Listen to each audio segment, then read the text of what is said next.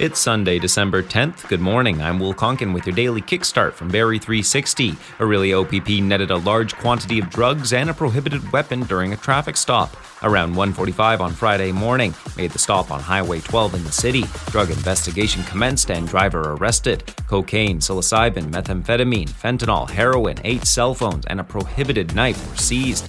A 21-year-old Brampton man is up on charges including drug possession and carrying a concealed weapon. Has a court date for January. Israeli forces continue to face heavy resistance, even in northern Gaza, where entire neighborhoods have been flattened by airstrikes and where ground troops have been operating for over six weeks. The U.S. has pledged unwavering support for Israel and no deadline for it to achieve its goals of dismantling Hamas.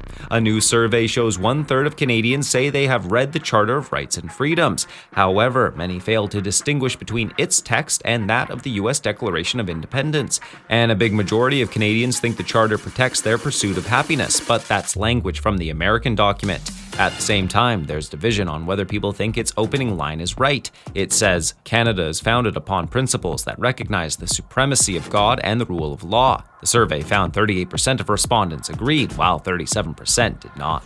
Same area, different team. Shohei Ohtani is staying in Southern California. He agreed to a record 10 year, $700 million contract with the Los Angeles Dodgers, following six seasons with the Angels. There was hope that the generational talent was going to choose the Jays. The Barrie Colts notched a come from behind 4 3 win over the Mississauga Steelheads and broke a four game losing streak. Cole Beaudoin scored the Teddy Bear toss goal in the first period, Riley Patterson with the game tying goal with two minutes left in the third, and Kashawn Aitcheson scored 43 seconds into overtime. Auston Matthews scored twice, and Ilya Samsonov made 18 saves as the Leafs got the 4 0 victory over the Nashville Preds. Barrie Junior Sharks fell 8 2 against the Burlington Barracudas in Junior C hockey. Caledon with a 2 1 win against Orillia, and Schomberg took down Huntsville 5 1, while the NBA in season tournament finale saw the Lakers beat the Pacers 123 109. Mainly cloudy with a slight chance of showers, temperature steady near 3. That's your kickstart for Sunday, December 10th. We're back again tomorrow. Until then, remember,